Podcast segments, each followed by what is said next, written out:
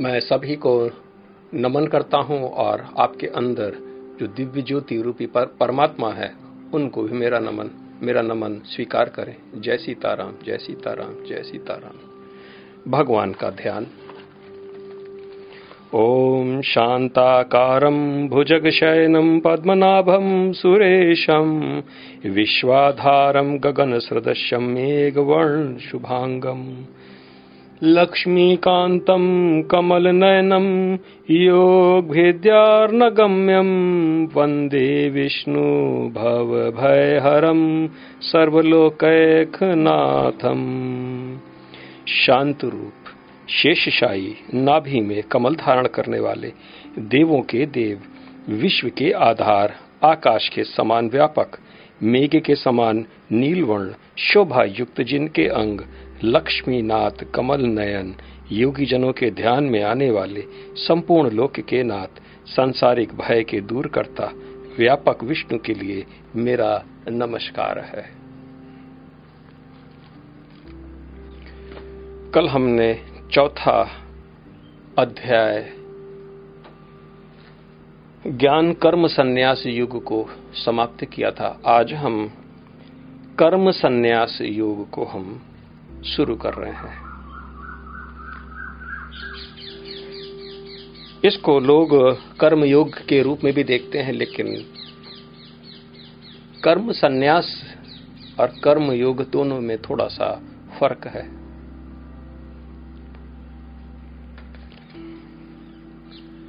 अर्जुन की संशय खत्म होने का नाम नहीं ले रहा है। वो पुनः भगवान श्री कृष्ण से कहते हैं, अर्जुन ने कहा, हे कृष्ण, पहले आप मुझे कर्म संन्यास के लिए कहते हैं और फिर भक्ति पूर्वक कर्म करने का आदेश देते हैं। क्या आप अब कृपा करके निश्चित रूप से मुझे बताएँगे कि इन दोनों में से कौन अधिक लाभप्रद है? कर्म का त्याग करना सन्यास नहीं है कर्मों के फल का त्याग सन्यास है।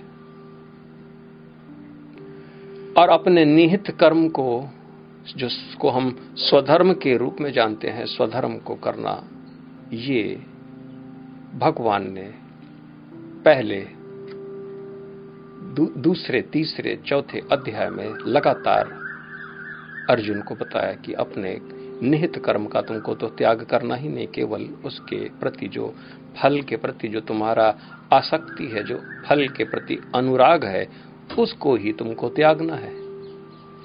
और कर्म करते समय जितना भी फल है, वो भगवान यानी मुझ को तुम अर्पण कर दो। भगवान यहाँ पर अपने को परमात्मा के रूप में अर्जुन से ये बात भी बताए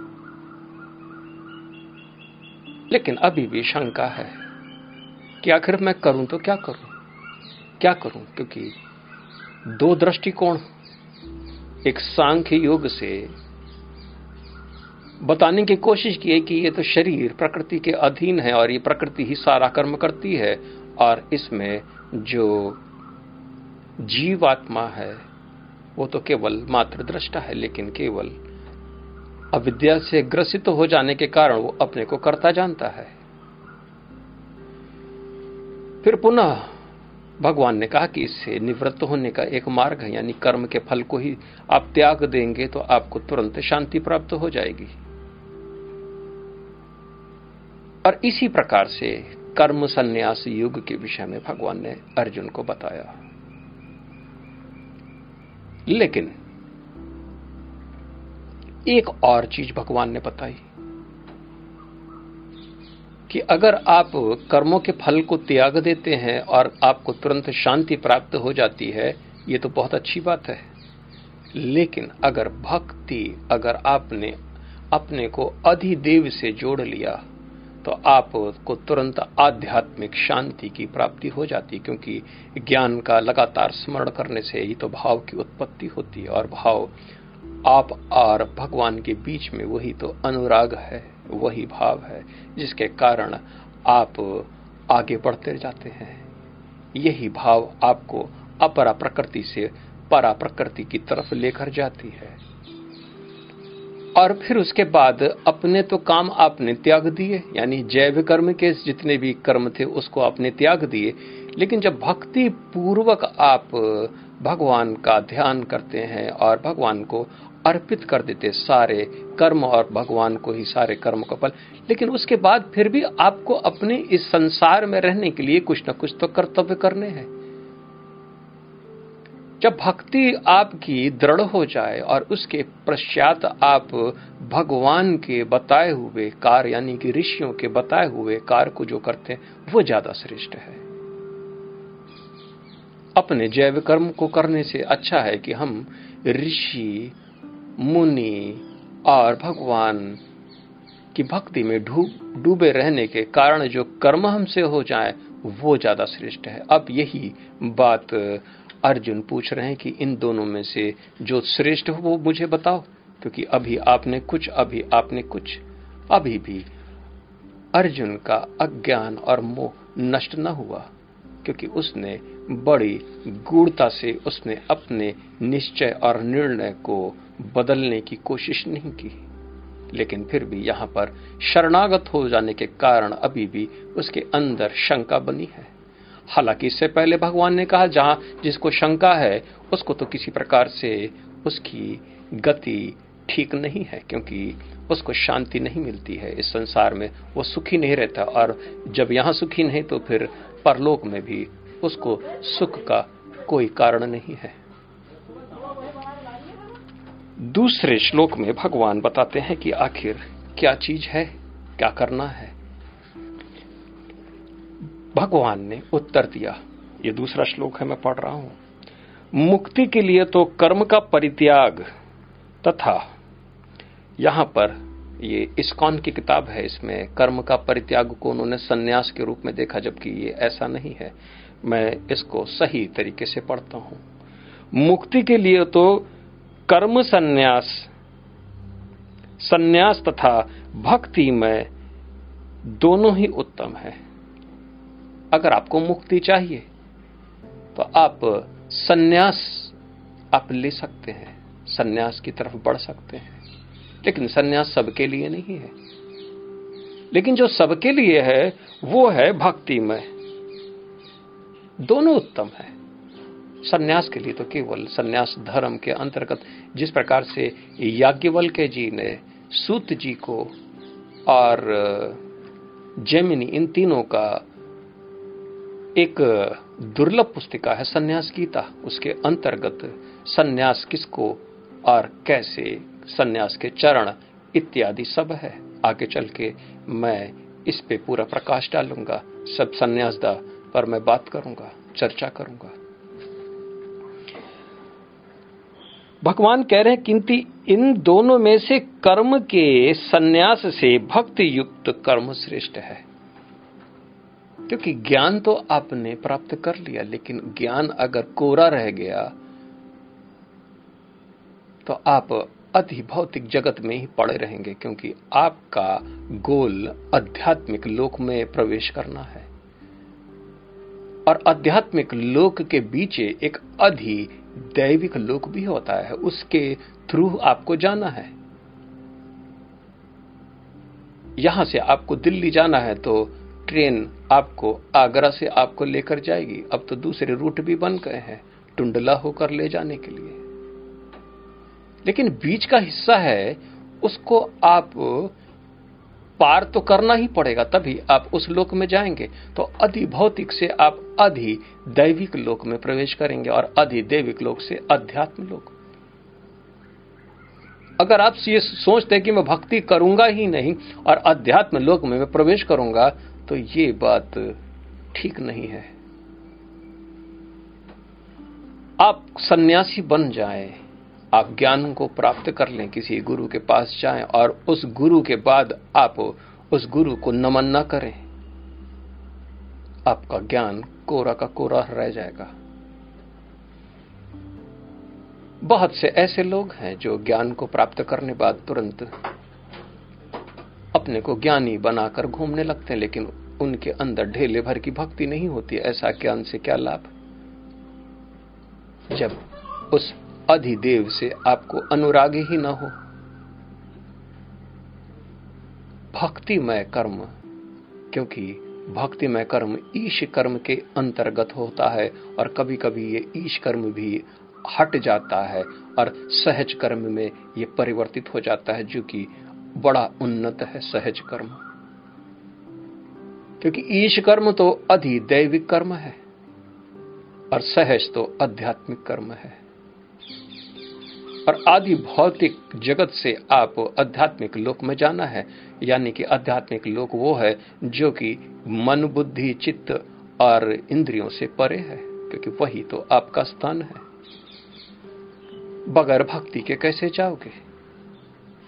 योग की आत्मा तो भक्ति है, और जिसने योग करना आरंभ कर दिया और भक्ति के बगैर तो वो कहीं नहीं पहुंचेगा, केवल वो कुछ आसन करके बस।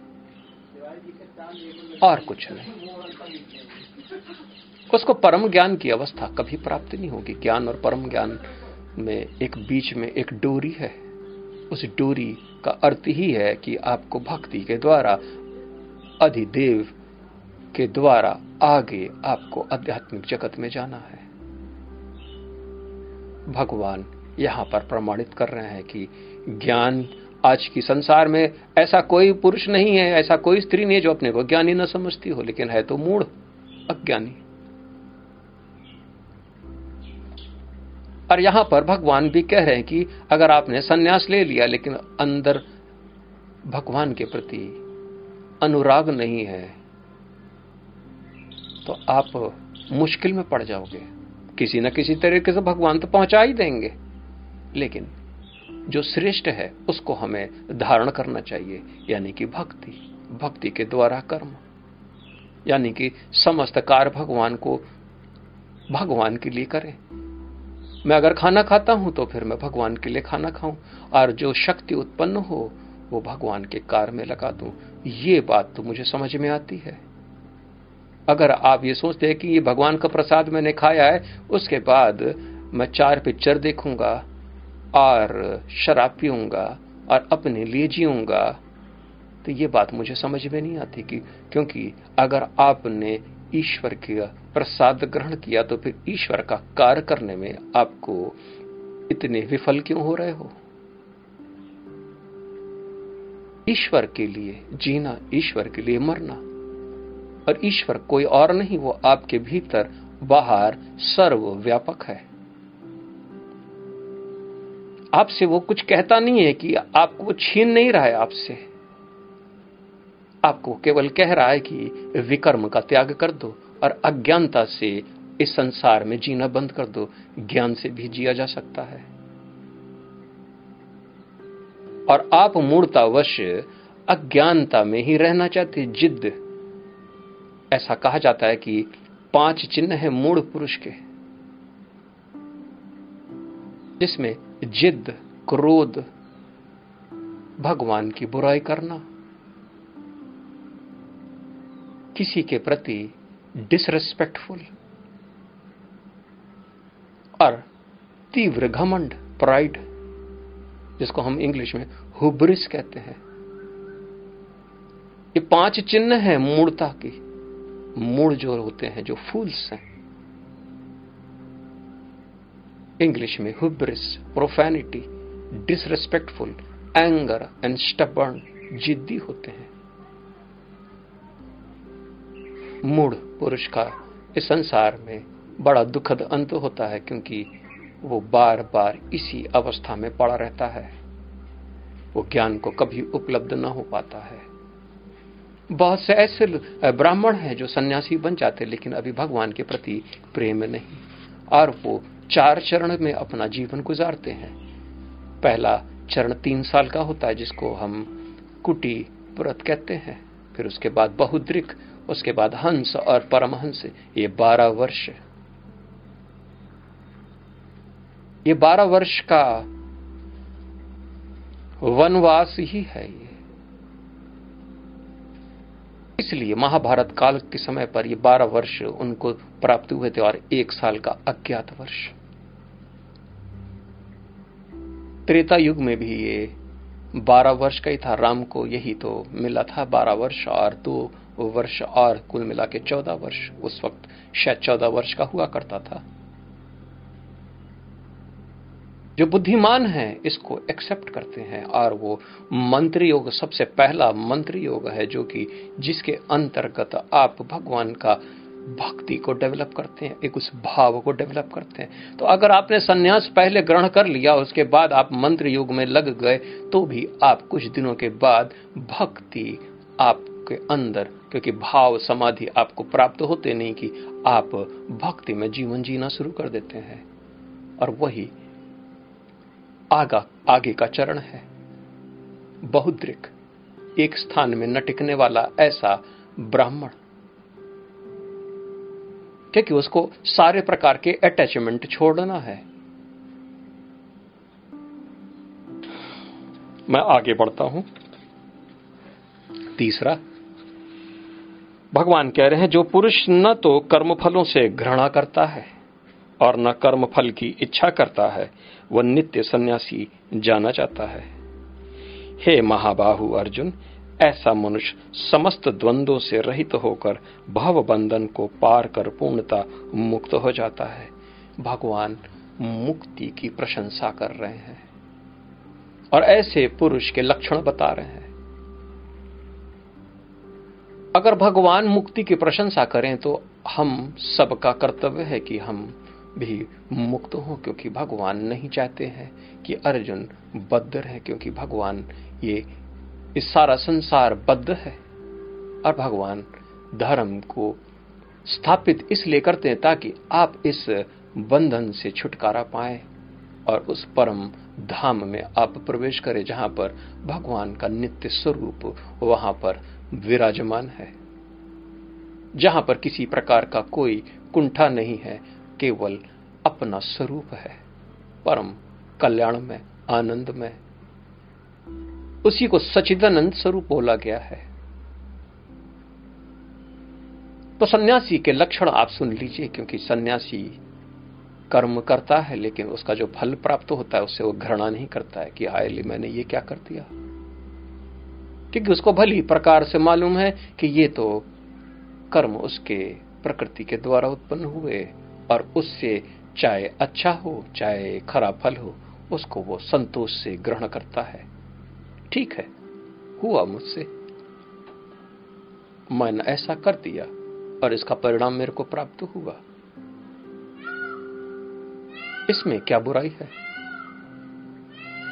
तो ऐसा सन्यासी, लेकिन वह बड़ा धीर होता है क्योंकि उसके लिए यश और अपयश कुछ भी नहीं, क्योंकि वो भगवान के लिए कर्म कर रहा है तो उसके परिणाम अगर दुखद आ रहे हैं तो वही वो सोचता है कि चलो ये काम हमने किसी न किसी तरीके से कर ही तो दिया अच्छा है।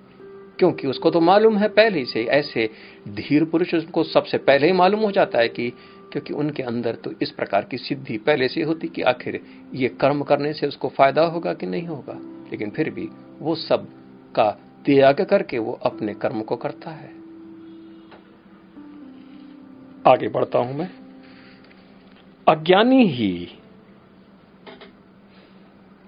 भक्ति पूर्ण कर्म को भौतिक जगत के विश्लेषात्मक अध्ययन, यानी सांख्य युग से भिन्न कहता है।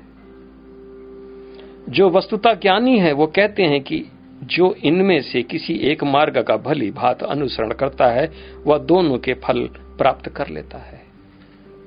एक तरफ़ सन्यासी और एक तरफ़ भक्ति में जीवन जीने वाला, इन दोनों का स्वरूप लगभग एक जैसा है, लेकिन अज्ञानी के लिए ये दो अलग से जान पड़ते हैं, क्योंकि सन्यास तो केवल आदमी तभी लेता है जब उसके सारे कर्म पूर्ण हो गए, क्योंकि ये सोलवा संस्कार है, जो पहले से ही संतुष्ट हो चुका हो। अब कहता है कि अब कोई कर्म श्रेष्ठ नहीं रह गया, अब तो अपनी मुक्ति के साधन को हम, अब हम उसमें प्रस्थान करें, और वो आगे बढ़ जाता है। और दूसरा, भक्तिपूर्ण कर्म करना। अज्ञानी के लिए ये दोनों अलग है। वो कहता है कि एक ये मार्ग है, एक दूसरा मार्ग है। लेकिन ज्ञानी कहता है, अरे, ये मार्ग एक ही है। दोनों से एक ही चीज़ आपको प्राप्त होगी। ये पहले का चरण है और ये दूसरे का चरण है। यानी कि पहले सन्यास को प्राप्त करने के तीन साल के भीतर उसने भक्ति भी भाव समाधि को प्राप्त कर ली और भगवान के प्रति एक अनुराग को प्राप्त कर लिया। यानी कि यहाँ से हम दिल्ली जा रहे, बीच में हमको आगरा मिलेगा। हम ताजमहल देखते हुए, हम कुतुब मीनार भी देख लें। अगर कोई कहे कि कुतुब मीनार देखने के लिए आपको ताजमहल देखने की क्या आवश्यकता? बस। ऐसा ही अज्ञानी होता है। वो कहता है, या तो आप कुतुब मीनार देख लो, या तो आप ताजमहल देख लो। और ज्ञानी कहता है कि रास्ते में मैंने ताजमहल भी देख लिया, और आगे गंतव्य मैंने कुतुब मीनार को भी देख लिया। दोनों एक है। तो दोनों के फल को प्राप्त करना है। तो वही बेहतर है इसलिए ज्ञानी दोनों के फल को प्राप्त कर लेता है, और अज्ञानी तो आँख बंद करके सोता है तो फिर वो सीधा कुतुब मीनार सीधा पहुँचने की कोशिश करता है और बीच में केवल सोते सोते ही गुजारता है। क्योंकि उसकी कल्पना ही, क्योंकि वो कल्पना में ही जीता है और अध्यात्म लोक कल्पना और बुद्धि से परे है। इसलिए ज्ञानी और अज्ञानी में बस केवल यही वो ज्ञान, अज्ञानी बार बार शंका करेगा, क्योंकि उसको जाना ही नहीं है, इसलिए बीच में वो ढेर सारे ऐसे प्रश्नों का बुलबुला आपके सामने रख देगा कि आप उसको बार बार फोड़ते चले जाएँ। फिर भी बोलेगा कि मुझे अंततः उस रास्ते में इंटरेस्ट ही नहीं है। अब इसके लिए क्या किया जाए? मेरे से कई लोग बोलते हैं कि मुझे इंटरेस्ट नहीं है भगवान की बात सुनना। हमने कहा, भगवान की पूजा करते हो? कहते तो उसमें भी इंटरेस्ट नहीं है। वो तो मम्मी जल्दी बोलती हैं, इसलिए कर लेता हूँ मैं। और बड़े बड़े हो गए सब। इंटरेस्ट बड़ा सुन के अजीब सा लगता है कि आखिर ये इंटरेस्ट नाम की वस्तु है क्या? मन।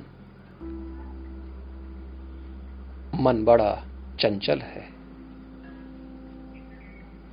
आपको, आप सब सुन लेंगे, फिर बाद में अचानक कह देंगे कि इंटरेस्ट नहीं है उसमें जाने का। यही ज़िंदगी ठीक थी, वो तो यूँ ही टाइम पास करना था इसलिए तुम्हारे पास बैठ गए। तो ये भक्ति जो है, ये आपको ऐसा करने से मना करता है, इसलिए भगवान कह रहे हैं, भक्ति ज़्यादा श्रेष्ठ है। बहुत से लोग सन्यासी बन गए टाइम पास करने के लिए। लेकिन उनको भगवान के प्रति इंटरेस्ट नहीं है। तो इसलिए भगवान यहाँ पर दूरदर्शिता क्योंकि भगवान ही दूरदर्शिता के प्रमुख साधन है और उन्होंने ये पहले ही बात बता दी। आज हम लोग इस बात को समझ लें कि बगैर भक्ति के आगे आप बढ़ ना पाओगे। वरना केवल सुनने के बाद आप कहेंगे कि मैं तो बीच में सो गया था। मुझे तो इंटरेस्ट ही नहीं था। आगे हम बढ़ते हैं पांचवा श्लोक। भगवान कहते हैं, जो यह जानता है कि सांख्य द्वारा प्राप्त स्थान, भक्ति द्वारा भी प्राप्त किया जा सकता है। और इस तरह जो सांख्य योग तथा भक्ति योग को एक समान देखता है, वही वस्तुओं को यथा रूप में देखता है। सांख्य योग और भक्ति योग दोनों एक ही हैं, ये अलग नहीं है, और इसका आप लगातार विश्लेषण करके इसको अलग करने की कोशिश करने पर भी आप इसको अलग ना कर पाएँगे, लेकिन अज्ञानी इसको अलग करके ही देखने की कोशिश करता है और इसमें बार बार वो विफल होता है। वो तय ही नहीं कर पाता है कि मैं सांख्य योग से चलूँ कि मैं भक्ति, क्योंकि उसको चलना ही नहीं है। इसलिए वो बार बार खुद ही वो विफल कर देता है, जबकि वो दोनों एक ही स्वरूप है। एक ही स्वरूप। और इसलिए अक्सर लोग विफल हो जाते हैं जब वो ज्ञान की, क्योंकि उन्होंने पहले से अवधारणाएँ इतनी बना के रखी हैं कि अब वो धारणा में परिवर्तित नहीं हो सकती, क्योंकि उन्होंने निश्चय और निर्णय पहले ही कर रखा है। मोहग्रस्त। इसलिए भगवान ज्ञानी की परिभाषा देते हुए बता रहे कि दोनों जो समान देखता है, वही हकीकत में देखता है। ये तो बुद्धि की तीक्ष्ण गति तीक्ष गति हुई। बड़ी तीक्ष गति। और बुद्धिमान बनने के लिए आपने क्या प्रयास किए? ये भी एक बड़ा सोच है जो कि एक दार्शनिक सोच जो हम आपके सामने रख रहे हैं। आगे पढ़ते हैं। भगवान छठे श्लोक में कह रहे हैं कि भक्ति में लगे बिना केवल समस्त कर्मों का परित्याग करने से कोई सुखी नहीं बन सकता। ये भी एक सूत्र के रूप में है, ये स्टेटमेंट अथॉरिटिव स्टेटमेंट की आप कहते हैं, नहीं, हो सकता है। भगवान कह रहे हो ही नहीं सकता। तो आप बुद्धिमान की भगवान। आप कहते हैं कि नहीं, भगवान की बात को मैं नहीं मानता। और ऐसे कितने लोग हैं जो इसी प्रकार से संसार में जीते हैं? वो कहते हैं कि भक्ति मैं नहीं करता, मैं तो लिबरल हूँ। मैं सारे भगवान को एक जानता हूँ। वो मस्जिद में माथा टेक आते हैं और किसी मुर्दे की कब्र में भी अपना माथा टेक आते हैं। लेकिन अगर उनसे कहा जाए कि सनातन पद्धति में भी एक बार आप ऐसा कर लो तो वहाँ कहते हैं कि मैं लिबरल हूँ। भगवान कह रहे हैं कि भक्ति में लगे बिना केवल समस्त कर्मों का परित्याग, बहुत से ऐसे मूड हैं जो सारे कर्म त्याग देते हैं। राज इत्यादि भी छोड़कर चल देते हैं और ऐसे आप दूसरे धर्मों के अंदर प्राय देखने को प्राप्त होते हैं, जैन लोग। बौद्ध भी ऐसे ही करते हैं और हमारे आजकल सनातन धर्म के अंतर्गत भी ऐसी परंपरा चल पड़ी है। हज़ारों की संख्या में लोग सन्यासी बन जाते हैं और उनको सन्यास की दीक्षा देने वाले भी घोर अज्ञानी होते हैं। बस दीक्षा दे दी, बस। आज से सन्यासी सारे कर्म छोड़ दो। कल्ट बन गए ऐसे। भगवान कह रहे कि बगैर भक्ति के आप विफल हो जाओगे। कभी सुखी नहीं रह पाओगे। परंतु भक्ति में लगा हुआ विचारवान व्यक्ति शीघ्र ही परमेश्वर को प्राप्त कर लेता है। भक्ति में लगा हुआ, क्योंकि भक्ति आप, क्योंकि वो भाव है जिसके कारण आप उठते हुए चले जाते हैं और भगवान के गोद में आप बैठ जाते हैं। आप अपरा प्रकृति आपको त्याग देती है और परा प्रकृति आपको लेकर भगवान के हाथ में छोड़ देती है और उस दिन से परा प्रकृति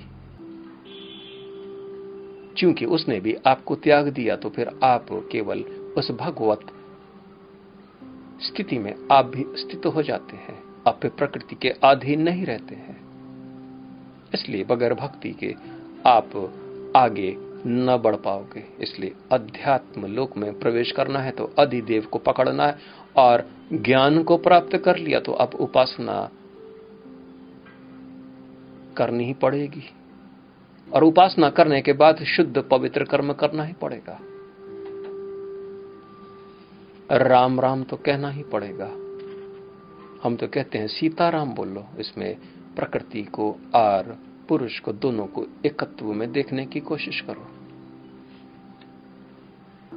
सातवां श्लोक, जो भगवान कह रहे हैं कि जो भक्ति भाव से कर्म करता है, जो विशुद्ध आत्मा है और अपने मन तथा इंद्रियों को वश में रखता है, वह सबों को प्रिय होता है और सभी लोग उसे प्रिय होते हैं। ऐसा व्यक्ति कर्म करता हुआ भी कभी नहीं बंधता। जो भक्ति भाव में डूबा रहता है, वो सारा जगत को भगवान में देखता है, ब्रह्म में। ये सारा जगत ब्रह्म में है। सबके अंदर भगवान। और वो भगवान से प्रेम करता है तो वो सभी से प्रेम करता है। अब उसके अंदर द्वेष नहीं है।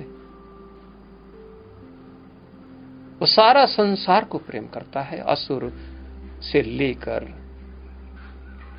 राक्षस से लेकर, देवता से लेकर, ऋषियों में सबको वो समानता बड़ा श्रेष्ठ है वो, क्योंकि वो जानता है कि ये भी हमारी तरह है, केवल प्रकृति ने किसी को ज़्यादा घोर तरीके से पकड़ लिया है, इसलिए ये मूर्तावश ऐसा जीवन जी रहा है। इसलिए ये विरोध कर रहा है। और इसीलिए वो महायज्ञ में तत्पर हो जाता है, क्योंकि भक्ति भाव है उसके अंदर। वो सारा जगत का कल्याण करने में वो लग जाता है, क्योंकि ये भक्ति ही तो है। सारे लोगों का कष्ट वो उसको अपना महसूस होता है। आपको सुख पाकर वो हर्षित हो जाता है। क्योंकि वो सबके लिए कार्य करता है, इसलिए वो सबको प्रिय है और वो सबका प्रिय भी बन जाता है। आगे मैं बढ़ता हूँ। भगवान कह रहे हैं कि दिव्य भावनामृत युक्त पुरुष देखते, सुनते, स्पर्श करते, सूंघते, खाते, चलते, फिरते, सोते तथा श्वास लेते हुए भी अपने अंतर में सदैव वही जानता रहता है कि वास्तव में वह कुछ भी नहीं करता। बोलते, त्यागते ग्रहण करते या आँखें खोलते, बंद करते हुए भी वह यह जानता रहता है कि भौतिक इंद्रियाँ अपने अपने विषयों में प्रवृत्त है और वह इन सबसे पृथक है। ये परम ज्ञान की अवस्था है, क्योंकि भक्ति द्वारा वो जब परम ज्ञान की अवस्था में पहुँच जाता है तो वो बंधन से मुक्त हो जाता है और बंधन से मुक्त होते नहीं कि वो अपने को देह की जगह विधेय के रूप में देखता है। फिर वो कर्ता पन से मुक्त हो जाता है। कर्म से मुक्त हो जाता है, विकर्म से मुक्त हो जाता है, और अकर्म में स्थित हो जाता है। अब अकर्म करने वाले को फल न बाँध पाएँगे, इसलिए वो मुक्त आत्मा, ये मुक्त आत्मा। भगवान यहाँ पर कर्मी श्रेष्ठ के सबसे ऊँचे लेवल को यहाँ पर बताने की कोशिश कर रहे हैं। ये एनलाइटमेंट है, प्रबुद्ध है। इसलिए वो, अगर वो सारे संसार में सबका कत्लेआम कर दें तो भी कहेंगे कि मैंने कुछ भी नहीं किया। और उनको शोक भी प्राप्त न होगा। सबके साथ वो जुड़ जाए तो भी उनका जुड़ना जुड़ना नहीं होता है। वो आनंद में हर समय, क्योंकि वो भगवान के भाव के, अमृत के अंदर भीतर वो प्रवेश कर चुके हैं। गॉड रियलाइज्ड है वो सेल्फ रियलाइज्ड है। और जैसे भगवान महसूस करते हैं, वैसे वो भी महसूस करना शुरू करते हैं, बस केवल इतना ही भाव है। भगवान को जानना, उनके अंदर प्रवेश करना, परम ज्ञान की अवस्था है। एक झटके के अंदर आप उसको प्राप्त करते हैं और बगैर भक्ति के उसको आप प्राप्त नहीं कर सकते, क्योंकि भक्ति के द्वारा ही एक झटके में आप सारा एक फ्लैश के रूप में आप देख लेते हैं कि आप इन सबसे अलग हैं। दसवां श्लोक में बढ़ता हूँ मैं। जो व्यक्ति कर्म, फलों को परमेश्वर को समर्पित करके आसक्ति रहित तो होकर अपना कर्म करता है। कल जैसे मैंने हाथ उठा के मैंने कहा, वैसे ही भगवान भी यहाँ बताने की कोशिश कर रहे हैं कि जो मनुष्य कर्म फल को भगवान को अर्पित कर देता है, सारे कर्म भगवान के लिए करता है, भगवान तुम प्रसन्न हो और तुम्हारी प्रसन्नता का क्या कारण हो सकता है? मैं झूठता त्याग करता हूँ, क्योंकि अगर इससे आप अप्रसन्न होते हैं तो फिर ये मैं कैसे कर सकता हूँ? और वह झूठ का त्याग कर देता है। क्योंकि वो सब कार्य भगवान के लिए करता है तो भगवान यहाँ पर यही बताने की कोशिश कर रहे हैं। ध्यान पूर्वक इसको सुने आप।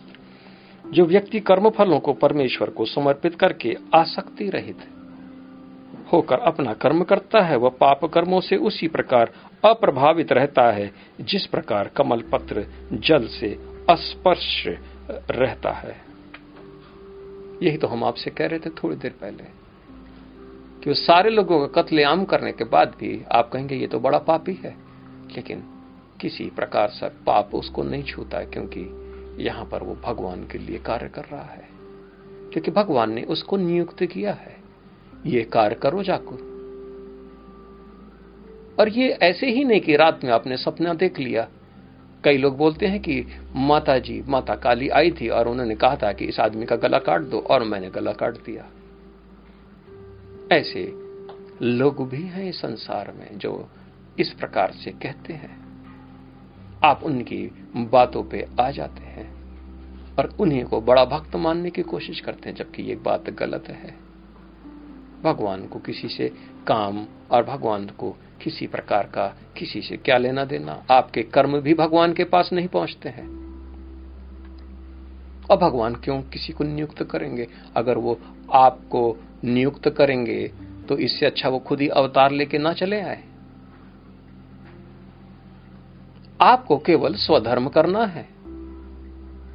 और स्वधर्म के अंतर्गत उसका जितना भी कर्म है, वो भगवान के लिए अर्पित कर देना है, बस। केवल अपना स्वधर्म।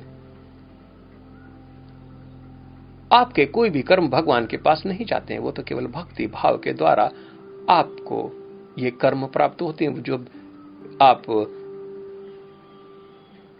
असाधारण धर्म के लिए आप तैयार हो जाते हैं। राजा दशरथ को भी देवताओं ने पुकारा था और वो देवताओं की सेना में शामिल होकर कई कई को साथ में लेकर उन्होंने एक बड़ा सा युद्ध जीता था। इसी से, इसी प्रकार से राजा नहुष भी, इसी प्रकार से राजा राम भी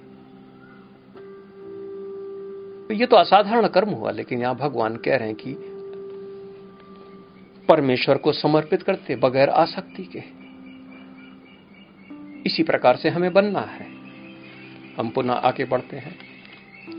योगी जन आसक्ति रहित तो होकर शरीर, मन, बुद्धि तथा इंद्रियों के द्वारा भी केवल शुद्धि के लिए कर्म करते हैं। अब भगवान ने यहाँ पर एक शब्द जोड़ दिया योगी जन यानी ऐसे लोगों को भगवान ने योगी की संज्ञा दी है। तो योगी कौन है? जो भक्ति भाव से भगवान और अपने को जोड़ रखा हो, वही योगी है। जो जीवात्मा और परमात्मा के भेद को मिटा दिया है, वही तो योगी है। अब योगी जन कर्म करते हैं, लेकिन वो आखिर कर्म क्यों करते हैं? क्योंकि उससे और पवित्र हो जाए। क्योंकि पवित्रता से ही पवित्र कर्म का अनुष्ठान हो सकता है। पवित्र चीज़ से ही आप पवित्र तत्व को प्राप्त कर सकते हैं। अगर आप पहले से ही अपवित्र हैं तो आप पवित्र तत्व को निर्माण नहीं कर सकते। Only from pure things pure manifestation can happen और अज्ञानता के से कारण हम प्योर कॉन्शियसनेस पे कभी पहुँच ही नहीं सकते, क्योंकि वो इम्प्योर है। तो यहाँ पर ये योगी है। ये भी अपने मन, बुद्धि, चित्त सबको भगवान पे समर्पित करने के बाद भी कर्म करता है, लेकिन केवल अपने को पवित्र और कर ले, और पवित्र और पवित्र। क्योंकि उसको, उस आपदा के स्वरूप में भी भगवान के सानिध्य में रहना है। धर्म के चार चरण पे उसको जाना है। इसलिए उसको और पवित्रता की आवश्यकता होती है। वो किसी से ईर्षा या द्वेष नहीं करता है।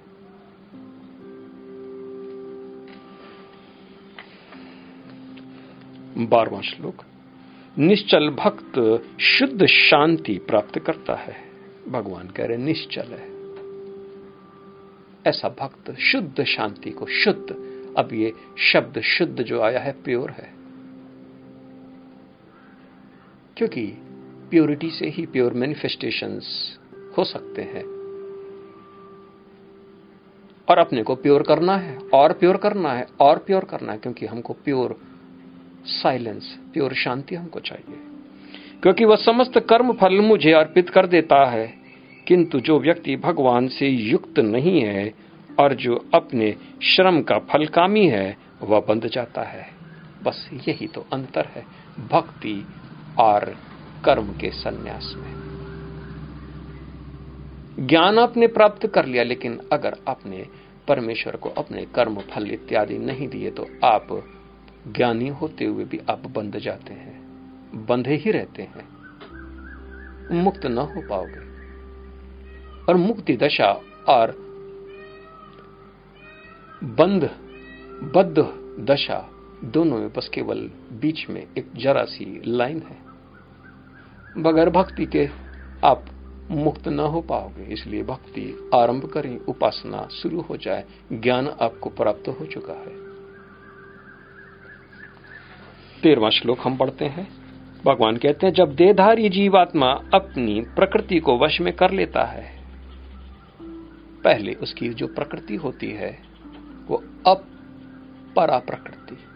उसको वश में करना पड़ेगा। तो यहाँ भगवान कह रहे हैं कि जब देहधारी जीवात्मा अपनी प्रकृति को वश में कर लेता है और मन से समस्त कर्मों का परित्याग कर देता है, मन के अंदर समस्त कर्म कि मुझे ये करना है, मुझे वो करना है, मुझे ये करना है, मुझे वो करना है।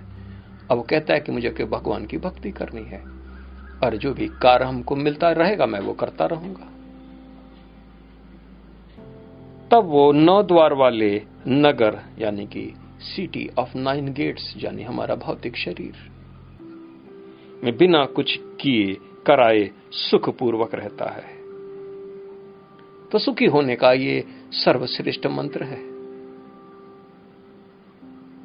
अपनी प्रकृति को कर लो वश, इंद्री से सारे कर्म इत्यादि करने की चेष्टा, यानी कि राग इत्यादि का त्याग कर दो फिर। आराम से, ये शरीर के अंदर भी आप बड़े चैन से रहोगे, बगैर किसी ताप के शांति पूर्वक अपने अंदर ही उस शांति को अनुभव करोगे। आप ये सोचते होंगे, ये आखिर कैसे होगा? भगवान बताएँगे, क्योंकि भगवान ने बताया है, इस प्रकार से करना है। भगवान कह रहे हैं कि शरीर रूपी नगर का स्वामी, देहदारी, जीवात्मा, न तो कर्म का सृजन करता है। न लोगों को कर्म करने के लिए प्रेरित करता है, न ही कर्म फल की रचना करता है। यह सब तो प्रकृति के गुणों द्वारा ही किया जाता है। भगवान ये पुनः बात कह रहे हैं कि जीवात्मा को ऐसा ध्यान हो जाता है, क्योंकि मेरे द्वारा ये प्रेरित नहीं हो सकते हैं। न मैं इसके लिए उत्तरदायित्व हूँ, न मैं किसी को कर्म करने के लिए बाध्य कर सकता हूँ। और न किसी को कह सकता हूँ कि ये कर्म तुम त्याग दो। क्योंकि वो तो निमित्त है ही नहीं, क्योंकि ये तो प्रकृति का कर्म है। वो तो केवल दृष्टा मात्र से स्थित है अपने शरीर के अंदर। तो इसको प्रकृति के साथ अपने को वो जोड़ ले तो फिर ये खोकट उसको बार बार महसूस होती कि हाँ ये मैंने किया, मैंने उसको बोला था, उसने ये ना, काम नहीं किया। बड़ा क्रोध करता है। लेकिन अब वो किसी से कुछ कहता ही नहीं कि तुमको ये कार्य करना है या नहीं करना है। क्योंकि अक्सर हम क्रोध में भर जाते हैं, अगर हम कहते हैं कि भाई ये वाला काम कर लो और वो नहीं करता है तो हम कहते हैं, ये काम क्यों नहीं करते हो तुम? घर के अंदर, ऑफ़िस के अंदर और बाहर भी हम लोग ऐसी चर्चा करते रहते हैं कि बताओ हमने बाहर झाड़ू लगाई थी, अगले ने कूड़ा डाल दिया। बताओ उसको ऐसा करना चाहिए। जाओ, अभी मैं जाके सिखा के आता हूँ उसको। इसी प्रकार से हम लोग जीते हैं। लेकिन जो ज्ञानी होता है, वो जान जाता है, समझ जाता है कि मेरे से कुछ भी नहीं होता। हम तो केवल दृष्टा है, ये तो प्रकृति है। और फिर जो प्रकृति जो करना चाहती है, वो करती है और उसका वो साक्षी मात्र बना रहता है। इसलिए वो हमेशा आनंदित रहता है। अपने को जलाता नहीं, अपने को कष्ट में नहीं डालता है, क्रोध इत्यादि का त्याग कर देता है कि आखिर वो उसका कारण ही नहीं है। फिर क्यों क्रोध करें? पंद्रवा श्लोक। परमेश्वर न तो किसी के पापों को ग्रहण करता है, न पुण्यों को। ये तो हम पहले भी कह रहे थे आपसे। आप कुछ भी कर लीजिए, लेकिन भगवान से इससे कोई लेना देना नहीं। किंतु सारे देधारी जीव उस अज्ञान के कारण मोहग्रस्त रहते हैं, जो उनके वास्तविक ज्ञान को आच्छादित किए रहता है। जब आप कर्म पूरी तरीके से त्याग देते हैं तो भी ये तो गलत है। आप बंधन में, क्योंकि प्रकृति, आप उस प्रकृति में के बंधन में फंस गए, इसलिए आप मन के हिसाब से चले।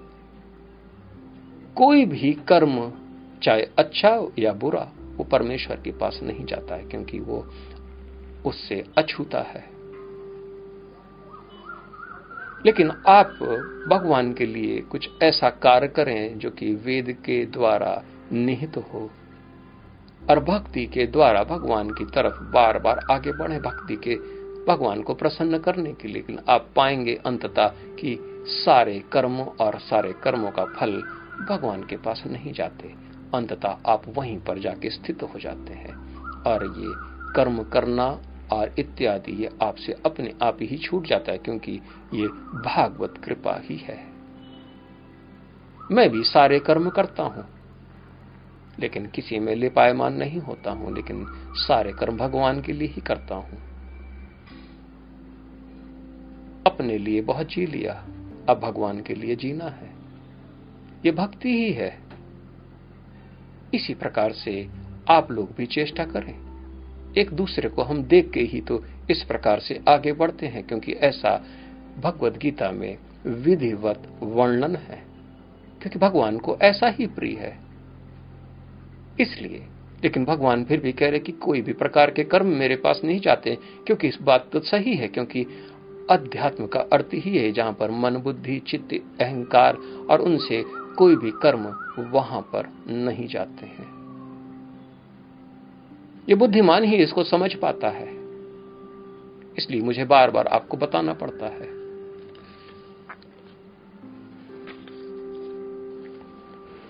आगे मैं बढ़ता हूँ। भगवान कह रहे हैं, किंतु जब कोई उस ज्ञान से प्रबुद्ध होता है, जिससे अविद्या का विनाश होता है तो उसके ज्ञान से सब कुछ उसी तरह प्रकट हो जाता है, जैसे दिन में सूर्य से सारी वस्तुएँ प्रकाशित हो जाती हैं। आपकी जितनी भी अवधारणा है, सब नष्ट हो जाती है। इस अज्ञानता के कारण आप जितना भी उछल कूद कर रहे थे कि ऐसा समझते थे, ऐसा है ऐसा है ऐसा है, वो अचानक देखेंगे, अरे, क्या स्टुपिडिटी थी मेरी। आप कहेंगे what is this wheel of stupidity ये तो एक पागलपन था उस, उसका चक्र बार बार मेरे सामने घूम रहा था जबकि ऐसा कुछ भी नहीं है सारा जगत ब्रह्ममय है और मैं भी उसका एक हिस्सा हूँ। तो ये आखिर मेरे और इस ब्रह्म जगत में ये जो भेद है इसको चलो अब मिटा देते हैं। और आप फिर देख पाते हैं कि आप ही कारणों के कारण है जीवात्मा परमात्मा नाम की कोई वस्तु ही नहीं है और केवल आप ही है। भेद नष्ट हो गया क्योंकि योग के अंतर्गत आपको अविद्या ही तो नष्ट करनी है। और जब अविद्या नष्ट हो गई तो ब्रह्म स्वरूप में आप स्थित हो जाएँगे। इसलिए इसको भगवान ने कहा कि ये तो प्रबुद्ध की स्थिति है प्रबुद्धता। क्योंकि प्रबुद्धता का लक्षण यही है जहाँ आपका मन नहीं है वही प्रबुद्धता है वही प्रबुद्धता की स्थिति है। जो ये सोचते हैं कि मैं एनलाइटेंड हूँ, जो सोचते हैं कि मैं ऐसे, में एनलाइटेंड बन जाऊँगा। और जो ये कहते हैं कि मैं पहले बद्ध था और आज मैं एनलाइटेंड हूँ, वो मूर्ख है, वो एनलाइटेंड नहीं है, क्योंकि यहाँ पर मन है। मन जब नहीं होगा, वो जो स्थिति है, वही एनलाइटेंड है। बुद्ध, आप सोचेंगे, बगैर मन के कैसे? अरे, मन को आप एक पल के लिए रोक नहीं सकते, लेकिन एक बिंदु में तो उसको आप एकाग्रचित करके उसके अंदर ढकेल तो सकते, उसको समाचित तो कर सकते हैं। यही तो करना है, यही तो योग है। उस एक पल के लिए भी आपको अचानक रोशनी प्राप्त हो जाती है अपने स्वरूप का, और फिर, अब ये मन जीवित रहे, मन को अब इससे क्या लाभ? अब ये मन रहे, न रहे, इससे क्या मतलब? क्योंकि आपने इससे अपने को पहले जोड़ रखा था। अब न जुड़ेगा इसलिए ये जीवित रहे न जीवित रहे इससे क्या फ़र्क पड़ता है? इसलिए जो प्रबुद्ध हो जाते हैं उनका शरीर उनकी चेष्टा पहले जैसी रहती है लेकिन वो मुक्त रहते हैं। अंदर उनको शांति का अनुभव होता है। और मन न हो जाने के कारण वो कोई भी कर्म आर, कर्म आराम से कर देते वो किसी में स्टबॉन्ड नहीं तो मैं तो ऐसा नहीं करूँगा। मैं तो ऐसा सोचता हूँ। वो ऐसा कुछ भी नहीं सोचता है। वो मस्त रहता है। वो आपको बांधेगा नहीं कि आओ मेरे पास, मैं तुमको सबसे पहले बाँध लू, दस साल, बीस साल, पच्चीस साल। फिर मैं आपको एक दिन ज्ञान दूँगा। ऐसा नहीं करता है वो। क्योंकि वो तो जानता है। वो पहले दिन आपको बता देगा कि आप ही तो हो वो। क्योंकि मैं तो ये देख सकता हूँ, लेकिन आपको भी मैं ये दिखाने की कोशिश करूँगा, वो ज्ञान परम ज्ञान, क्योंकि मैं तो देख रहा हूँ कि आप ही विष्णु हो। इसी प्रकार से संसार में वो जीता है।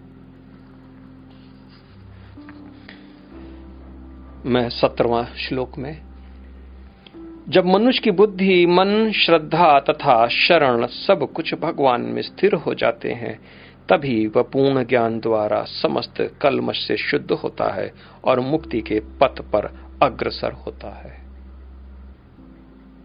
मुक्ति का पथ जिसको हम ज्योति पथ कहते हैं, जो सात चरण है, यानी सबसे पहले ज्ञान दे यानी ज्ञान से संतुष्ट, यहाँ पर भगवान वही तो कह रहे हैं। जब पूर्ण ज्ञान द्वारा, यानी ज्ञान से आप पूरी तरीके से संतुष्ट हो जाते हैं, पूर्ण ज्ञान आपको प्राप्त हो जाता है। तब सारे कलमश से शुद्ध हो जाते हैं। आप इन प्योर से आप प्योर बन जाते हैं। फिर आपके मन, बुद्धि, चित्त ये सब प्योर हो जाते हैं। और उसके बाद भगवान में आप अपनी श्रद्धा, मन, बुद्धि सब कुछ भगवान में स्थिर कर देते हैं। और बुद्धि भी ब्रह्म में स्वरूप को धारण कर लेती है। यही तो प्रबुद्धता की चरण है। लेकिन मैं इसको ज्ञान दा, क्योंकि भगवान भी कह रहे कि ये तो प्रथम आप फिर मुक्ति के लिए उपलब्ध उस पथ पर अग्रसर हो जाते हो। सबसे पहले ज्ञान ही तो पाना है, उसके बाद फिर संन्यासता, फिर योगदा, फिर उसके बाद लीलोन्मुक्ति, उसके बाद सत्यपदा आनंद पदा और परात्परा। फिर कैवल्य की स्थिति में आप प्रवेश कर जाते हैं, मुक्त हो जाते हैं। अठारवा श्लोक, भगवान कह रहे हैं कि विनम्र साधु पुरुष अपने वास्तविक ज्ञान के कारण एक विद्वान तथा विनीत ब्राह्मण, गाय, हाथी, कुत्ता तथा चांडाल को समान दृष्टि से देखता है। जिसने ज्ञान को प्राप्त कर लिया, भगवान करे विनम्र है वो। वो अपने ही जैसा सारा संसार को देखता है, क्योंकि वही अब सब जगह वही अपने को देखता है, व्याप्त।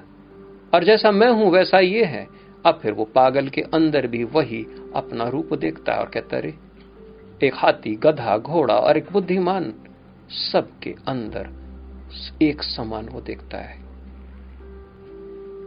अब वो भेद ना कर पाएगा कि ये श्रेष्ठ है कि वो श्रेष्ठ है। इसलिए वो सबका हितैषी, सब अपने कर्मों को फल भोगते वो सबको देखता है। और सब की स्थिति वो भी अपने जैसा देख सकता है, वो अब उसको दिखाई पड़ता है कि अरे, अज्ञानता नष्ट होती नहीं, कि ये तो मेरे जैसा ही, उतना ही पवित्र है। और ये पहले से ही पवित्र है, लेकिन मोहग्रस्त के कारण अपने को कह रहा है कि मैं हाथी हूँ, मैं घोड़ा हूँ, मैं गधा हूँ, मैं ब्राह्मण हूँ। कोई कहता है, मैं साधु हूँ। इसी प्रकार से लेकिन वो भेद न कर पाता है, वो स्त्री, पुरुष इत्यादि सबको एक समान देखता है। इस समान, इस संसार में आप स्त्री को एक भोग की वस्तु हो सकता है देख सके, लेकिन ज्ञानी तो वो केवल अपना ही स्वरूप देखता है। और जब वो अपना स्वरूप देखता है तो फिर काम उसको प्रभावित नहीं करता है, काम उसको डस नहीं सकता है, क्योंकि वो अपने को ही देखता है।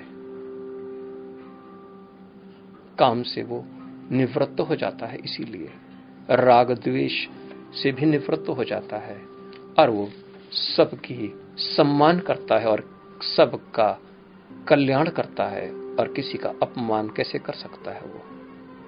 किसी से द्वेष भी कैसे कर सकता है? किसी से ईर्षा कैसे कर सकता है क्योंकि वो संभाव को प्राप्त हो गया। ये संभाव ही समाधि है। क्योंकि बुद्धि अब यहाँ पर स्थिर हो गई। समाधि में बुद्धि तो स्थिर होती है। धी माने बुद्धि, सम्मान माने सम माने बराबर। बुद्धि बराबर, यानी उस लेवल में, यानी समानता भाव में स्थित हो जाए, इसी को समाधि कहते हैं। तो ऐसा भगवान कहते हैं कि वो विनम्र साधु पुरुष है, विनम्र। आपके सुख में वो हर्षित हो जाता है, आपके दुख में अपना दुख मानता है वो। उन्नीसवां श्लोक। जिनके मन एकत्व तथा समता में स्थित है, उन्होंने जन्म तथा मृत्यु के बंधन को पहले ही जीत लिया है। वे ब्रह्म के समान निर्दोष हैं और सदा ब्रह्म में ही स्थित रहते हैं। भगवान कह रहे हैं, जिनका मन एकत्व ओनली वन कैन एक्सिस्ट यानी मन भी एकत्व में यानी सारे प्रकार के देवी देवता उसको एक ही दिखाई पड़ते हैं। सारे संसार के जितने भी लोग हैं, वो सब उसको एक ही दिखाई पड़ते हैं और सारा जगत उसको केवल भगवान में दिखाई पड़ता है।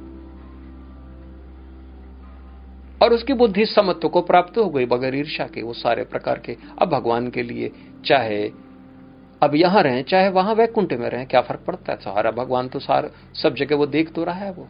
अब वैकुंठ जाके क्या करेगा? चाहे वो इधर रहे तो इधर ही वैकुंठ हो गया उसके लिए तो। वो इधर से नफरत नहीं करता है। कैसे करेगा? क्योंकि वो सारी दृष्टि में, अपनी दृष्टि में केवल भगवान को देख रहा है, और अपना रूप के अंदर भी वो भगवान को देखता है। जब वो शीशा देखने जाता है तो वो भी मुस्कुराता है। मुस्कुराता है। क्योंकि वो अपने अंदर भी, अपना स्वरूप भी वही स्वरूप देखता है। क्योंकि यहाँ पर जीवात्मा का भेद वो नष्ट करके उस परमात्मा तत्व में अपने को ये जानता है कि मैं वही कारण हूँ। वो उसी दिन मुक्त हो गया, लेकिन फिर भी जैसे आप रहते हैं, वैसे वो शरीर में वैसे ही रहता है। वो आपको धोखा नहीं देता है। ना आपको बंधन में बांधता है, वो पहले दिन ही आपको मुक्त कर देगा। क्योंकि वो अपने को और जगत को ब्रह्म में जानता है, इसलिए वो ब्रह्म में स्थित है। ऐसे पुरुष या ऐसी स्त्री अगर आपको कहीं मिल जाए तो आप जिस नाम से उसकी उपासना करोगे, वही स्वरूप के दर्शन आपको हो जाएँगे। और वो उसके उसी देवता के फल वो आपको दे सकता है। इसलिए भगवान ने पहले ही कहा थी ऐसे समदर्शी को आप विनम्र होकर उसके पास जाएँ, सेवा करें और जिज्ञासु होकर उससे आप प्रश्न पूछें। क्योंकि उसने सत्य का स्वाद ले चुका है तो वो निश्चित ही आपको भी वो सत्य देने में सामर्थ्य है और वो प्रकट कर सकता है। आज मैं यहीं पर उन्नीसवां श्लोक को समाप्त करके मैं आपसे विदा ले रहा हूँ।